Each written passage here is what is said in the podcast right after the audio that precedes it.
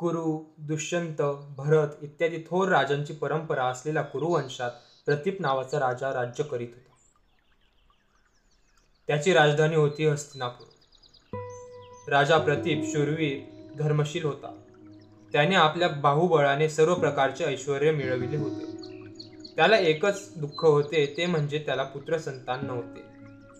पुत्रप्राप्तीसाठी त्याने गंगेच्या काठावर खडतर तपश्चर्या केली.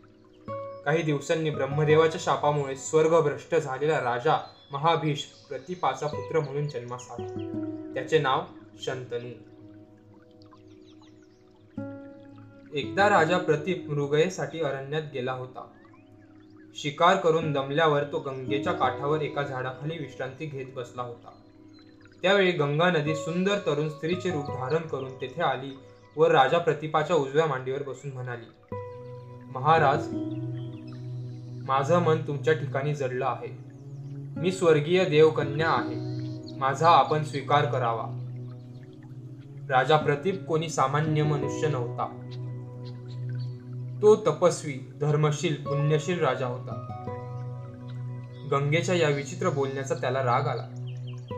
तिला दूर करून तो म्हणाला हे कल्याणी पुरुषाची डावी मांडी ही पत्नीसाठी असते व उजवी मांडी त्याच्या मुला मुलींसाठी व संतान सुनांसाठी असते. तू माझ्या उजव्या मांडीवर बसलीस त्यामुळे मी तुझा पत्नी म्हणून स्वीकार करू शकत नाही. मी तुझा सून म्हणून स्वीकार करू शकेन. माझा शंतनू नावाचा पुत्र आहे. तो महाप्रतापी असून दिसावयास अत्यंत सुंदर आहे. तू त्याचीच पत्नी व्हावीस असाच विधी संकेत आहे असे मला वाटते. तुझी इच्छा असेल तर मी तुमचा विवाह मोठ्या आनंदाने करून देईन. शंतनूचे नाव ऐकताच गंगा थोडा वेळ विचार करू लागली. मग ती प्रतिपाला म्हणाली महाराज मी तुमच्या पुत्राशी विवाह करण्यास तयार आहे पण माझी एक अट आहे.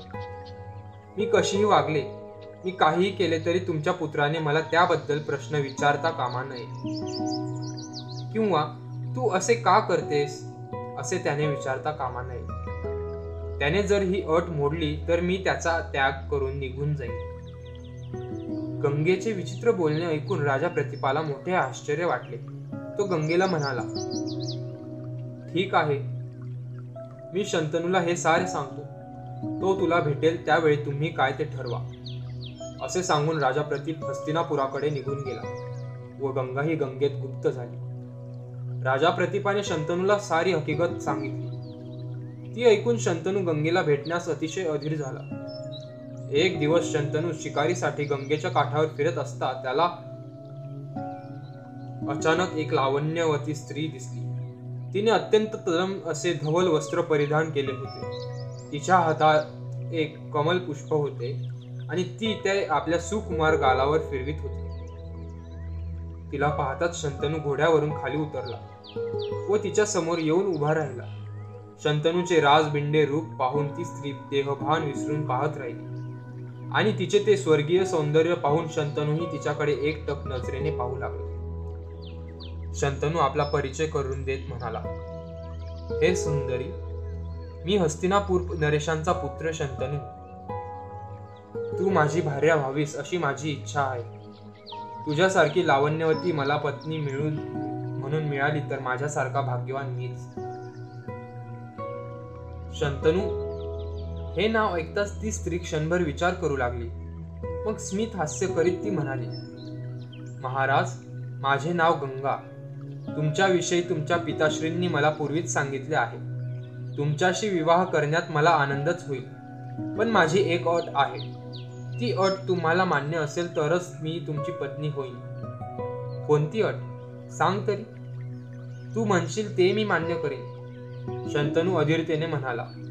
गंगा म्हणाली माझे वागणे तुम्हाला आवडो वा न आवडो तुम्ही माझ्या कोणत्याही कृत्याचा आड घेता कामा नये. ज्या दिवशी तुम्ही ही अट मोडाल मला न आवडणारे भाषण कराल त्या दिवशी मी तुमचा त्याग करून निघून जाईन. गंगेच्या सौंदर्याने वेडा झालेल्या शंतनूने तिच्या साऱ्या अटी मान्य केल्या. तिच्या कोणत्याही कृत्याबद्दल तिला एका शब्दानेही न दुखविण्याचे मान्य केले. तिचा फुलासारखा नाजूक हात धरून शंतनू प्रेमभराने म्हणाला प्रिय गंगे तुझ्या सर्व अटी मला मान्य आहेत. शंतनू गंगेला घेऊन हस्तिनापुरास परत आला. पुढे शुभ मुहूर्तावर शंतनू व गंगा यांचा मंगल विवाह मोठ्या थाटात पार पडला. पूर्व संकेताच्या खेळाला सुरुवात झाली.